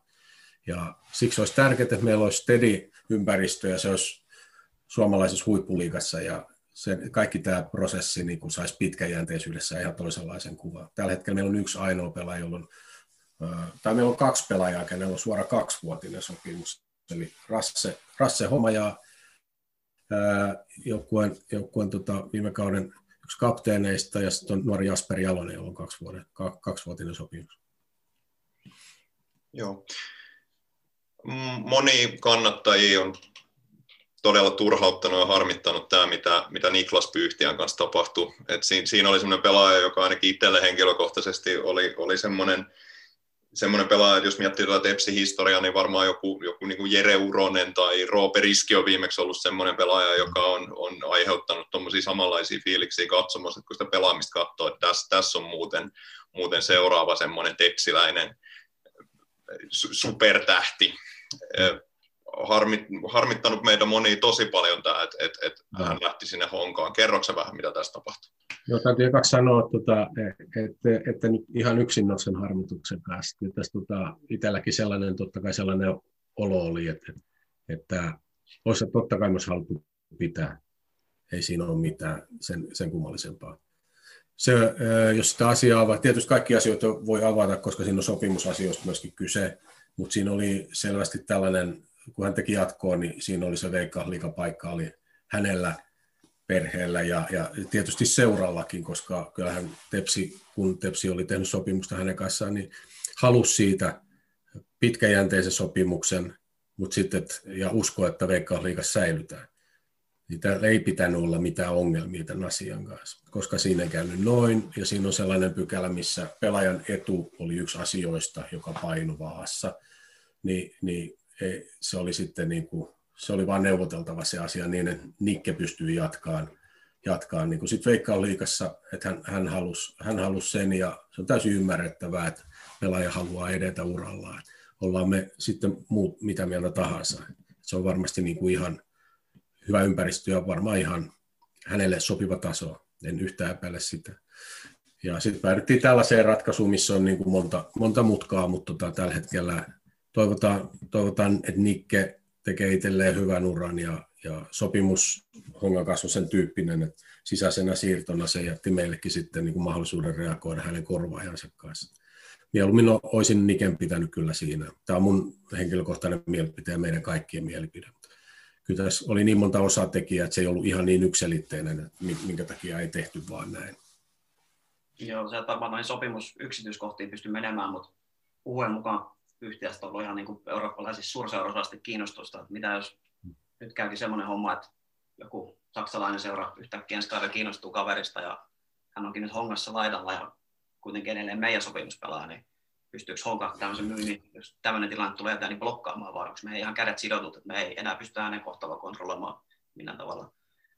No tota, mä, en mä voi tuohon sanoa tietenkään mitään yksityiskohtia, mutta sanotaan näin, että jos niin kävisi, niin emme siinä ihan osattomiksi jäädä sanotaan, tulkitaan sitä, että miten vaan, näin, näin mä voin sanoa, että kyllä se, niin kuin, kyllä se on huomioitu. Joo. Hei, jos siirrytään sinne tota, pidemmälle kevääseen ja ensi kesään jo. Lähdetään tota, pelaamaan ykköstä. Mitkä on odotukset ykkösen, ykkösen kaudelle, ensi kaudelle? No kyllä ne kovat odotukset totta kai on. Että kyllä tässä on niin kuin, aina, aina voidaan niin kuin miettiä, että sitten rakennetaan tavoitteita, että tehdään sitten kun kausi alkaa, niin katsotaan, miten eväät riittää. Mutta ei ykkösessä mun mielestä voi olla silleen, mä enkä ole koskaan ollut sitä mieltä, että tota, ykkönen on se, mitä pitää tavoitella. Yhden ainoa kerran silloin, kun aikanaan oltaisiin päästy jo kabinetin kautta takaisin liikaa, oliko se peräti sitten se 2015 kausi, niin siellä oli joku takaportti, mistä Ilves meni sitten. Vai oliko niin, että Ilves meni, mä en muista miten se meni. Se oli Ilves sen kuitenkin otti. Meillä ei ollut mitään resursseja mennä sinne silloin. Ei pienen pientä. Me oltaisiin kärsitty toinen vuosi peräkkäin, niin kuin ihan samalla tavalla. Se on ainoa kerta, kun mä mietin, että on järkevää, järkevämpää pelata ykköstä. Ja sen jälkeen on niin kuin ollut sitä mieltä, että se on vaan sitä varten, että me päästään sieltä ylöspäin. Ja kyllä mä niin kuin odotan, että me ollaan kärkikahinoissa mukana. Toki tarvitaan onnea ja kaikkea muuta. Sitten tulee, siellä, sit tulee aika tasainen sarja siellä monta, mutta mä, mä en näe, mä en näe niin kuin mitään syytä, minkä takia me ei oltaisi niin kamppailemassa sieltä noususta. Että, meillä pitää olla se tavoite, meillä pitää olla kovat tavoitteet siinä. Nyt on tietty, se on odotusarvo. On tietty vähän vielä aikaista spekuloida mitään yksittäisiä joukkoja, kun kaikkien tilanne tuntuu olevan aika avoinna, mutta kun meille kannatteleekin tämä ykkönen nyt on viime vuosina tullut tuskasen tutuksi, niin minkälainen sarja se on tasoltaan, niin onko se sellainen sarja, missä meidän nuoret pelaajat pystyy kehittymään? Kyllä mä uskon nämä, nämä, nämä kaverit, ketkä siinä on näitä just edellä mainittuja nuoria miehikin, niin kyllä mä uskon, että se on. Ja onhan siinä niin kuin vähän näyttöäkin, että siinä on ollut, siinä on ollut tota, hyviä pelaajia, jotka on päässyt ykkösessä pelaan nuorena ja päässyt eteenpäin siitä, että toiset nopeammin ja toiset vähän hitaammin, mutta on niin kuin saanut ykkösen pelejä alle. Että ei, en mä näe sinänsä, että, että esimerkiksi ykkönen siihen, että pääset, sä lähtee ulkomaille tai muuta, niin se tarvitaan vain se oikea ottaja aina ja sitten pelaajalla on riittävä määrä taitoa. Kyllä mä uskon, että siinä on mahdollisuus ö, muutamallakin pelaajalla ihan, ihan niin kuin iskee itsensä sinne. Mutta ei sekään mikään sellainen niin kuin itsestäänselvä asia ole. Että, että se on kiva, kiva muistella sellaisia pelaajia, jotka oikeasti niin kuin on pistänyt itsensä peliä nyt pelaa tuomaan. Otetaan vaikka Valkari Onni, on poikkeuksellinen monessakin mielessä siinä, että miten hän halu, halusi silloin tehdä itsestään urheilija ja, ja tota, miten otti oman paikkansa ja rupesi tekemään. Niin se on samalla tiellä tuolla ja nyt se koittaa päästä ja se Pafoksestakin sitten jonnekin eteenpäin. Et, et tota, se on vaan hieno katsoa niitä, niitä pelaajia tosi nuorena ja ykköseen ja sitten pelasi vähän liikaa ja, ja niin poispäin. Niin se menee. Ja kyllä mä uskon, että, että meilläkin on sellaisia pelaajia, jotka pystyy pelaamaan ykkösessä tosi hyvällä tasolla, näitä meidän nuoria miehiä. Ketä sä ajattelet, että siellä on sellaisia pelaajia, ketkä voi lyödä itseään nyt ensi kaudella ykkösessä läpi, tai mahdollisesti tämmöisiä uusia nuoria, ketkä voi sinne edustukseen nousta ja ottaa siellä roolia? Kyllä, se, musta on jännä katsoa, että miten esimerkiksi Onni-Pekka Pajulu pärjää. Miten hän pärjää siellä että miten, miten se on hyvin terävä oloinen ja, ja on, on mun mielestä niin kuin hyvä hyökkäys ja jännä katsoa, miten hän saa itseä, itseään siinä sisään joukkueeseen ja miten, miten jaksaa painaa siinä. Ihan mielenkiintoinen. Et tietysti sitten, kun puhutaan, puhutaan, jos puhutaan vielä nuoremmista, niin tässä kun puhuttiin Jappe Jalosesta, niin hänelle sitä aikaa pitää antaa niin kuin enemmän.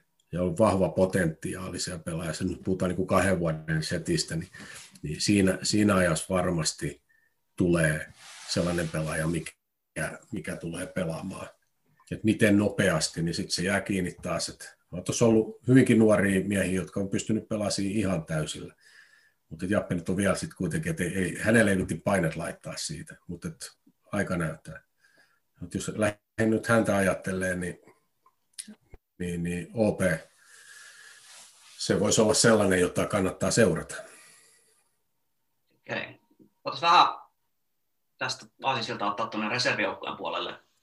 Me pelataan tällä hetkellä kolmosta, niin viime kausi ensimmäinen sarja kolmosessa alkoi vähän vaikeasti, mutta loppuun näytti oikein mukavalta. Nostui sinne ylempään keskikastiin, niin onko meillä niin kuin jo ensi kaudella semmoinen tavoite, että taas nousu sinne kakkoseen? Joo, kyllä se, kyllä se nyt, no sanotaan näin, että ei se silleen kiveen hakattu se, koska meillä on vielä kesken se tavallaan se, miten se rekrytointiprosessi edistyy siihen ja ketkä nuoret pelaajat siellä on. Me nyt tällä hetkellä vielä käydään sitä läpi, mutta kyllä se tavoite on tälle kaudelle, että me saadaan kakkoseen.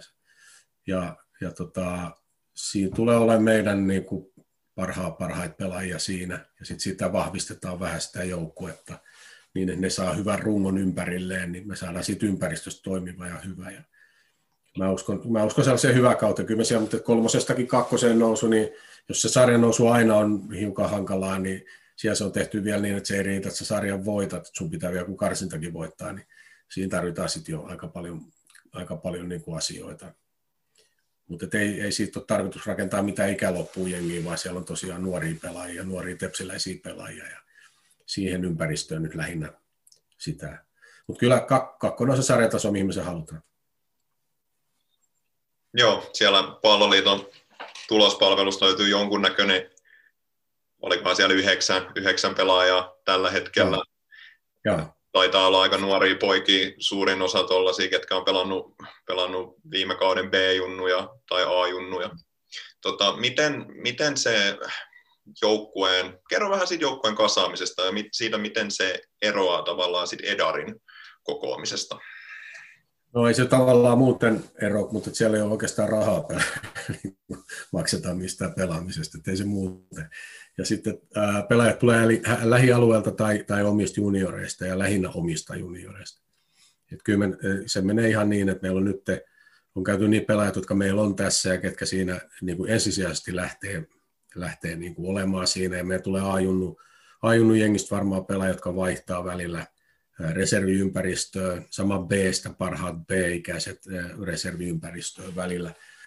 Mutta silleen, että pidetään se, pidetään se aika, aika suht pienenä se rinki. Meillä tulee olemaan siinä vähän kokeneempia TPS-pelaajia, mutta mä tarkoitan sille, että ne olisi niin kuin, sinne 20 tietämille sellaisia pelaajia, jotka, tota, tai me ollaan tavoiteltu sitä ryhmää niin, että se olisi sitä TPS-perinnettä olisi siinä tukiryhmässä, joka auttaisi näitä vielä nuorempia pelaajia. Että sellaisia pelaajia, jotka on pelannut jo kakkosta ja ne tietää, mikä se taso on, että meillä tulee selkeästi niin kuin vahva runko siihen. Ja sitten reservijoukkueen ympäristö tukee myöskin edustusjoukkueen nuoria pelaajia, että jos ei sieltä nyt tule 90 minuuttia peleissä, niin sitten me voidaan pelata reservijoukkueessa, niin meillä tulee siihen niin kuin se, se tulee olla aika vahva se ryhmä kolmoseen. Ja kyllä mä uskallan väittää, että me siinä taistellaan tiukasti noususta. Siellä on toki muitakin joukkueita, joilla on niin kuin tosi hyvä ja kova, kova setti. Niin kuin viime kaudesta muistetaan, niin, niin, tota, niin sit siitä tulee parhaat pelit tulee olemaan ihan kilpailukykyisin, mutta tietysti totta kai kakkonen on se sarjataso, missä sitten lopulta halutaan olla. Mitäs tota, mainitsit jo, että Jonathan Juhasson tietysti tekee kaikki pelilliset päätökset, mutta, mutta meillä on tarkoitus, että tosiaan reservijoukkue, edustusjoukkue pyrkii samalla pelifilosofialla pelaamaan sitä jalkapalloa. Tuossa helppo putki sieltä nuorisopuolelta asti ja on semmoinen selkeä TPS-identiteetti ja TPS-pelifilosofia, mikä sitten ehkä helpottaa näiden nuorten pelaajien nousua sieltä junioripuolelta edustuksen piiriin. Joo.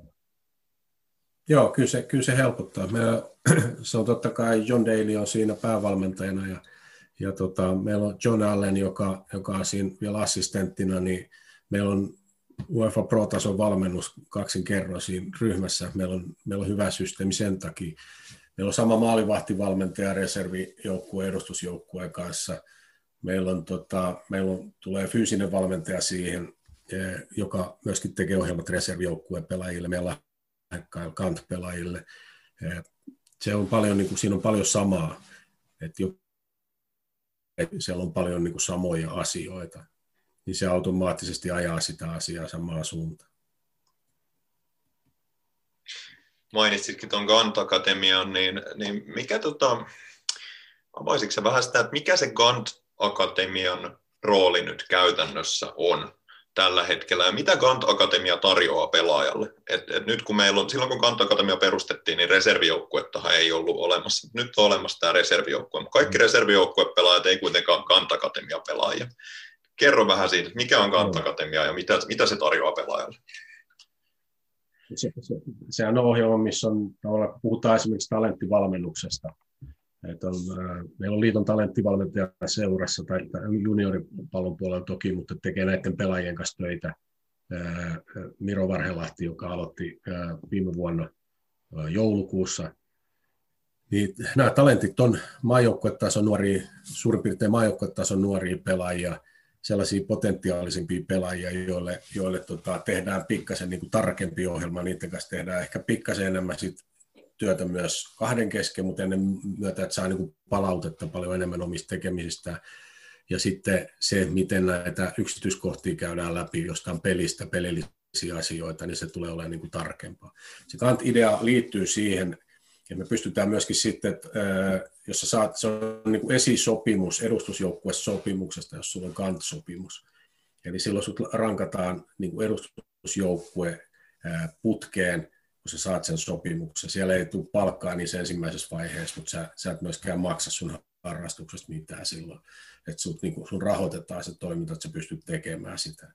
Siinä on jotakin, jotakin saattaa jotain materiaalijuttuja olla ja sitten tulee seuraavassa vaiheessa tulee tämä varsinainen sopimus, niin silloin sä oot jo aika lähellä sitä edustusjoukkueen porrasta, että sä oot vähintään reservijoukkueessa.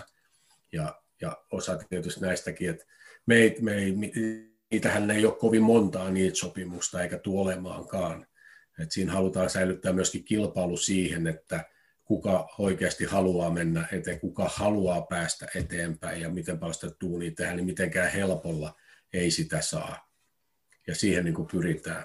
Ja nyt mä puhun sillä ajatuksella, mikä se tulee olemaan niin kuin tästä eteenpäin. Siellä on ollut monenlaisia erilaisia juttuja, siellä on paljonkin ehdokkaita siihen, mutta kyllä me tullaan tiivistämään sen niin, että se on niin kuin ikään kuin tällainen, jos puhutaan huipputalenttiohjelmasta, niin se liittyy vähän sellaiseen. Että sellaisen suoran, siinä on, ja sitten, että se ei olisi pelkästään yksivuotinen, nyt se on, nyt se on vähän niin kuin yksivuotinen tällä hetkellä. Et muistan aikanaan Film Akatemia jutusta, se on niin kuin sieltä, sieltä tavallaan otettu. Silloin, silloin tulokset oli hyviä ja siinä oli tämmöisiä kahden, kolmen vuoden sopimuksia, missä se kehitysohjelma rakennettiin sinne sisään, niin nyt me ollaan viemässä sitä samaa tähän. Et, tätä ennen kantpelaajia oli pelaajia, muun muassa Onni oli kantpelaaja, kun tuli, ja Abu aikanaan, kun se tuli, niin tuli tähän kant-ohjelmaan, ja, ja siinä, tässä koitetaan vaan tehdä vähän parempi versio vielä, mitä se on ollut. Et siinä saa, niin kun ne pelaajat joutuu tekemään vähän enemmän, jotka siinä ohjelmassa on. Käytetään vaikka tällaista määritelmää. Joo, mä mainitsin tuon Abukar Muhammedin, oli itsekin muistin, että silloin kun Kantakaatemi aikoinaan lanseerattiin, niin silloin tultiin aika hyvin rytinällä, tuli Severino veljestä ja Muhammedia ja Kantakaatemi oli aika paljon esillä tässä TPSn toiminnassa. Viime aikoina on ollut Joo. aika hiljasta. Mä suoraan sanon, että jopa hetken aikaa unohdin, että tämmöinen Kantakatemia ei ollut toiminnassa, niin onko tässä kuitenkin koko ajan Kantakatemian toiminta ollut käynnissä, vaikka sitten nyt ei ole hirveästi ulospäin kuulunutkaan? Joo, siinä on siinä on, tota, se vaatii täsmentämistä kyllä. Kyllä siinä koko ajan on ollut, on ollut tota noin, eh, kyllä siellä on ihmiset tehnyt töitä sen asian eteen ja niiden pelaajien eteen, jotka siinä on, se ei ollut millään tavalla niin kuin parrasvaloissa se toiminta. Ja kyllä mekin halutaan, että ei se nyt välttämättä tarvikaan olla ihan hirveästi, mutta että se, se, että se, miten se toimii, millä mekanismi se toimii. Kyllähän meidän pitkän aikajänteen tavoitteena on, että se koko se kant-ympäristö muodostuisi sinne reservijoukkueen ympäristöön. Meillä olisi oikeasti jos yksikkö, missä olisi meidän parhaat pelaajat B-stä eteenpäin olisi yhdessä ryhmässä. Et tietysti meillä, meillä esimerkiksi PN SM-sarja on tärkeä sarja seurana. Mielestäni se on niin kuin, en, ensinnäkin oma mielipide siitä on, että se on juniorisarjoista kaikkein paras. Et se PN, PN-sarja on sellainen, missä mun mielestä Tepsin pitäisi olla kärkikamppalus niin kuin aina ja se, se, tai semmoisella tavoitteella. Että totta kai se on ikäluokista kiinni, mutta siinä pitää pystyä niin kuin pelaamaan, pelaamaan hyvin. Ja sitten, mutta nämä kant, ikä, tällaiset niin kuin lahjakkaammat pelaajat, niiden harjoitusympäristö niin hyväksi, niin kovaksi kuin ikinä pystyy tekemään, niin se on se toinen tavoite niin kuin pitkällä aikajänteellä. Joo, se Beijunut jo mainitsitkin, jos mä ymmärtänyt oikein, niin A-junioria sarja taitaa olla vähän semmoinen väliinputojen sarja, että siellä ehkä ikäluokan parhaat pelaat ei ole enää mukaan. B-junioreissa taitaa tilanne olla vähän toinen. Miten sä niin kuin arvotat, onko tämmöinen niin kuin kolmonen, ei kuulosta kauhean seksikkäältä sarjatasolta, mutta onko se niin kuin tämmöiselle nuorelle pelaajalle kuitenkin mahdollisesti kehittävämpi sarja kuin nämä junioriottelut? No, no kolmonen on, kolmonen, kaikki ollaan samaa mieltä, että se täytyy olla se kakkonen. Se voi niin kuin saman tien niin kuin ajatella näin, että me ollaan vielä vaiheessa, koska me ollaan kakkosessa. Meidän pitää päästä sinne. Ja sitten näiden sarjojen vertailu on vähän sellaista, että niin kuin sanoin, että se P-sarja on itsestään selvä, koska se on hyvä sarja. Siellä on aika iso osa kuitenkin P-lahjakkaimpia pelaajia, mutta A-sarjassa, mä en käy tässä väliputoaja nimikettä ehkä niin, mutta sellainen sarja, mistä on jo mennyt pelaajia edustusjoukkueeseen, ne vaan ei pelaa sitä sarjaa enää, mutta on satunnaisia pelejä.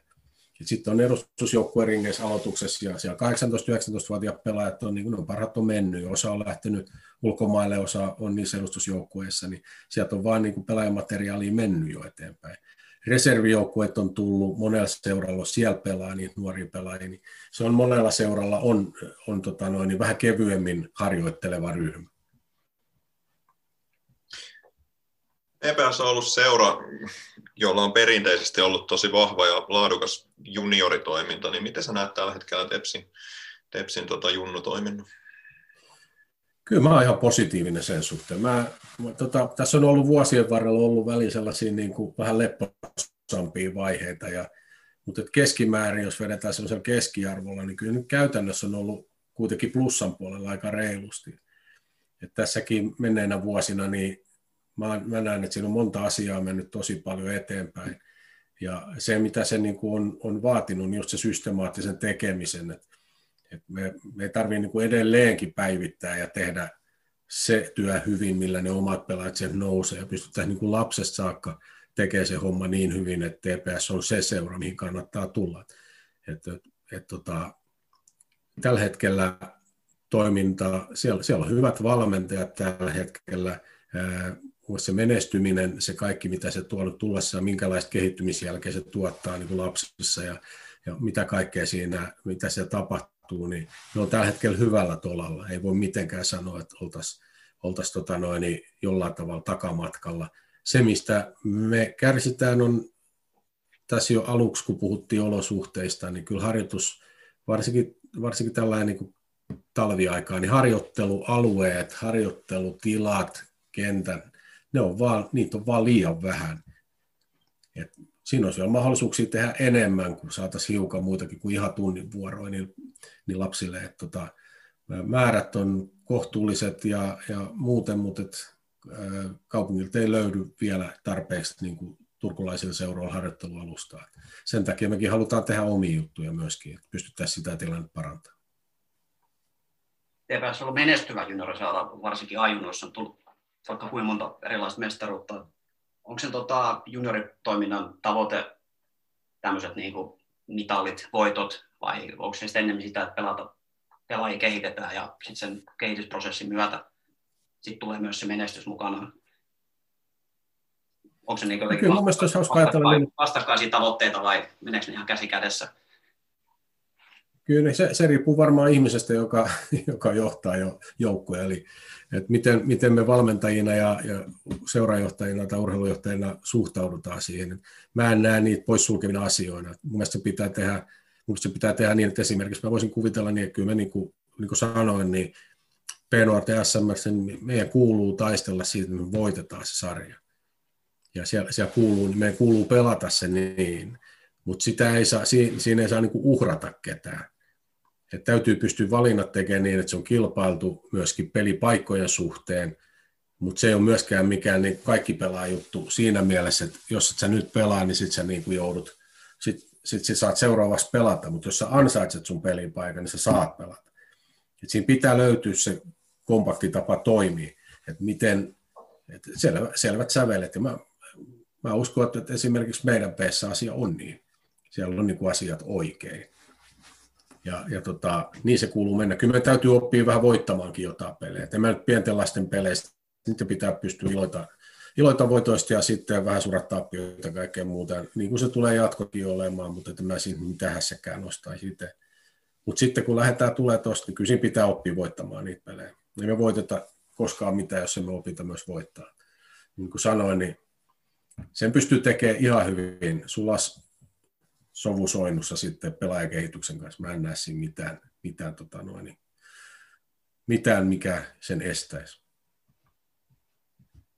Joo, tota, onko TPSllä, halutaanko me olla sellainen niin seura, mikä tarjoaa kilpatoimintaa ja harrastustoimintaa, vai ollaanko me erikoistuttu tai erikoistumassa niin kuin jompaan kumpaan? Et pistetään fokus ehdottomasti sinne kilpailun puolelle, että tähdätään niihin lahjakkaisiin kilpailullisiin nuoriin, vai onko tässä semmoista rinnakkaisia no. meillä on vähän ehkä helpommin lähestyttävää harrastustoimintaa myös? No, Minusta se olisi hyvä, että olisi. Mä, mä oon pitänyt, pitänyt jalkapallon lajina, että sä lähdet harrastaa sitä ja sit, sit sä rakastut siihen ja sit sä haluat menestyä siinä, että se on yksi näkökulma. Ja, ja se, että kyllä mä, ja tästä edustusjoukkueen maailman, reservimaailman ja, ja tämmöisen niin kuin kilpaurheilumaailman näkökulmasta, niin meidän pitää luoda semmoinen systeemi, mikä luo pelaajia, jotka pystyy vastaamaan siihen. Sen mä niin kuin näen tärkeänä asiana. Mutta se ei poista sitä, ettei seura ympäristössä voi olla asioita, mitä pystyy tekemään kevyemminkin. Se pitää vain ymmärtää sitten, että se on sitä. Sitten se ei ole niin sataprosenttisesti, tai sata prosenttia ei silloin voi kaikissa asioissa jakaa 50-50. Mutta se kilpaurheilu on äärimmäisen tärkeää, jos halutaan niin kuin säilyttää tämä koko rakenne ja saada parempia pelaajia. Me ei millään puolen välin systeemeillä me ei toimita. Et, et, si, si, sitä mä en niin kuin usko. Mutta se ei, ei, ei, se poista sitä, jalkapallo on paljon muutakin kuin vaan kilpailua, mutta jos tämä on niin kilpaurheiluseura, niin kyllä pitää niin kuin puitteet ja olosuhteet ja tekeminen olla sitä tasoa. Sen voisin vielä kysyä tästä niin kuin sun työkuvasta liittyen näin niin junioripuolelle, kun junioripuolella on ihan omat valmennuspäälliköt ja nuorisopäälliköt, mitkä varmaan mm. tekee niitä linjavetoja. Onko sä siinä toiminnassa mukana vai onko sä enemmän semmoinen sparraaja ja vai ihan aktiivisesti no, myös siellä puolella? No kyllä mä, kyllä mä varmaan tässä roolissa on enemmän semmoinen kuin sparraaja ja tarvittaisi konsultti, jos joku haluaa joku halu, ja haluan olla mukana siinä, siinä tota, mukana siinä systeemissä niin, että ne hommat rullaa ja tukea sitä, että se toimii hyvin. että mun tehtävä varmaan niin kuin kuitenkin on eniten niin kuin odottaa, että sieltä tulee niitä hyviä pelaajia ja sitten lähteä sitä kautta viemään asioita eteenpäin. Et tota, ja sitten, että hälytyskellot soi vasta, jos sitä ei rupea tapahtumaan. Mutta totta kai me, ja sitten kun me tunnetaan kaikki toinen toisemme kohtuu hyvin, niin siinä on semmoinen automaattinen spekulointi asioista ja asioiden kehittäminen koko ajan läsnä. Niin se on aika luonnollinen. Mun, mun kohdalla se on tosi luonnollinen. Et kuitenkin siinä pyörinyt tässä melkein koko, koko aikuisen ikäni, niin, niin tota, se, on, se on sydäntä lähellä se, että miten se pelaajakehitys toimii. Joo, junioripuoli ei ainakaan mulle kovin tuttu se niin kuin arkipäivä siellä. Miten paljon niin kuin TPS on junioripuolella ammattivalmentajia? Ja onko se niin kuin, sen tärkeäksi, että olisi ihan niin kuin jatkossa vielä enemmän panostuksia sinne, että saataisiin palkattua ihmisiä, jotka pystyisivät keskittymään vain ainoastaan siihen valmentamiseen? Ehdottomasti, ehdottomasti pitäisi. Siellä tällä hetkellä on, on sanotaan yksi valmennuspäällikkö päätoiminen, yksi valmentaja päätoiminen ja talenttivalmentaja päätoiminen, joka on liiton palkka, palkkaama valmentaja tai tukema valmentaja. Ja me tarvittaisiin ehdottomasti enemmän valmentajia päätoimiseksi. Se on, se on vaan näin. Ja, ja tota, se on sellainen asia, mikä, mikä ratkaisisi monta asiaa. Ei, ei pelkästään se, mutta se ainakin niin kuin parantaisi sitä tekemisen tasoa ihan varmasti ja antaisi lisää, lisää juttuja. Me ollaan aika, aika vähän liikenteessä verrattuna varmaan HJK tai Ilvekseen, että on aika paljon suurempia seuroja myös. Mutta niin lisää sinne tarvitaan ehdottomasti. Pidän tosi tärkeänä. Joo. Hei, me ollaan Mika käyty tässä vähän sun pestiä läpi. Sitten me ollaan suunnattu katseet vähän siihen tulevaan kauteen, puhuttu edustusjoukkueen rakentamisesta, puhuttiin reservijoukkueesta, nyt viimeisempänä junnujoukkueesta. Me ollaan tästä aika laaja katsaus tehty, tehty Turun palloseuran jalkapalloa ja, ja, ja tota, ehkä tähän niin kuin loppuun haluaisin kuitenkin kääntää sitä katset vielä sinne, sinne tulevalle kaudelle ja, ja sinne tulevaisuuteen. Ja mitä tässä vähän niin kuin kuulostelee ympärille ja, ja, ja puhuu ihmisten kanssa ja lukee nettikirjoituksia, niin siellä on PPS-kannattajilla vähän semmoinen huoli. Tulevasta kaudesta tuntuu olevan vähän huoli. Kaikilla on hiukan niin sanotusti pelko perseessä sen tulevan kauden kanssa. Että mikä juttu tämä nyt on?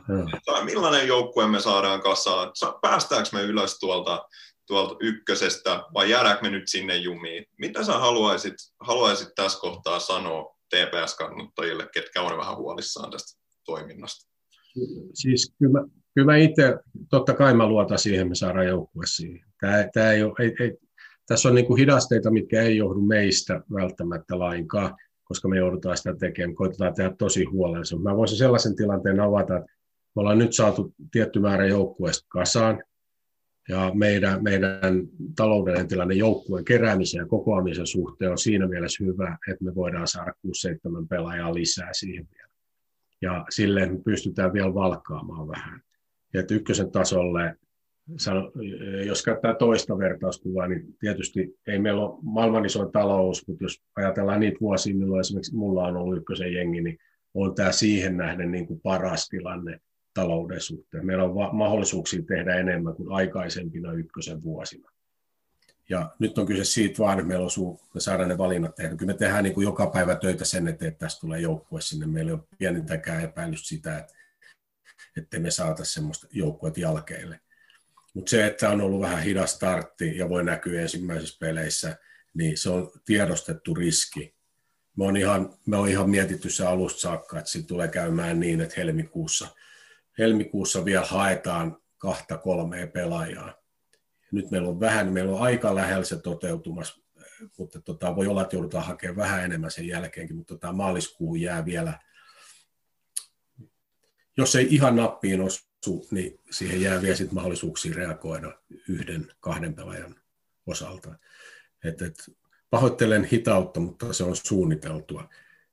Ja koitetaan tiedottaa niistä asioista, mitkä on niin kuin olennaisia kehittämisen suhteen niin paremmin ja, ja koitetaan pitää teidät ajan tasolla. Et, et ei, me, me ei ole niin kuin koitettu millään tavalla pimittää tietoa, mutta tämä on ollut hankalaa monella tapaa. Ja me jouduttu itse spekuloimaan niin paljon jonkun pelaajan tulemisella ja olemisella ja menemisellä ja sitten jouduttu keskeyttämään näitä rajaleita ja muuta, niin se on ollut vähän niin kuin että tiedottaa vähän niin kuin sellaisia asioita, mistä ei itsekään ole varma. Niin sen takia tässä on paljon tämmöisiä asioita, mitä ei ole pystynyt tekemään. Kyllä mä, kyllä mä uskon siihen. Mä, niin kuin, niin kuin tuossa todettiin jossain vaiheessa, että vaikeissa paikoissa tässä on ollut, niin tämä on vielä helppo paikka. Tässä meillä on niin kuin olemassa ne edellytykset, meillä on mahdollisuudet tehdä. Sitten on niitä asioita, missä ei ole mahdollisuuksia enää reagoida. Sanotaan, että nyt on niin kuin ovet kiinni, että ei onnistu tai ei tule rahaa. Niin kyllä mä, kyllä mä uskon siihen. Kyllä mä uskon siihen vahvasti. Sanotaan, jos vaikka tiedottaa sitten sen, että siinä vaiheessa, kun on niin kuin ruskea housussa, niin tiedotetaan sitten, että nyt ei ole, nyt ei ole asiat oikein hyviä, nyt saa huutaa vapaasti. Että. Kyllä, mä, kyllä mä uskon, että, tota, kyllä mä uskon, että tästä tulee hyvä. Ja tämä oli hienoa avoimuutta, että suostuit tähän meidän kanssa keskustelemaan ja on ollut tosi, tosi mielenkiintoista kuulla sun näkemyksiä ja, ja tota, kuulla vähän tästä tulevan kauteen valmistautumisesta. Joo. Kiitos. Tämä oli myöskin jollain tavalla itselleni hienoa, että te pyysitte mut tähän, koska se, että miten, miten, millainen suhde itsellä on ollut Tepsin kannattajia kaikkina niinä vuosina, kun on ollut valmentaja, niin se ei ollut mitään muuta kuin hyvää. Et, et joskus on saanut kritiikkiä, se kuuluu siihen, mutta kyllä pääsääntöisesti niin on, on, on, on nauttinut siitä, että on siinä saanut tehdä töitä. Ja se positiivinen palautus hankalassakin erittäin tällaisessa niin kuin hankalissa tilanteissa, missä oma elämä on suurin piirtein varisemassa ka- kaivosta alas, niin siinä kohtaa se tuki on tuntunut todella hienolta. Että teen koska vaan uudestaan juttuja, että ei ole, ei ole mitään väliä. Joo. Jos vaan apua tarvitsee, niin autetaan. Kiitos myös mun puolesta. Puolitoista tuntia venähti tässä aika nopeasti. Paljon asioita käytiin läpi ja ehkä paljon asioita vielä jäi käymättä, niin ehkä sovitaan tuonne muutaman kuukauden päähän joku seuraava checkauspiste, missä käydään läpi, että miltä homma silloin näyttää. Tehdään Vol 2, se on ihan Näin tehdään, näin tehdään. Se sopii meille ainakin. Hyvä. Hyvä. Kiitoksia Mika. Kiitoksia. Kiitoksia, kiitos paljon.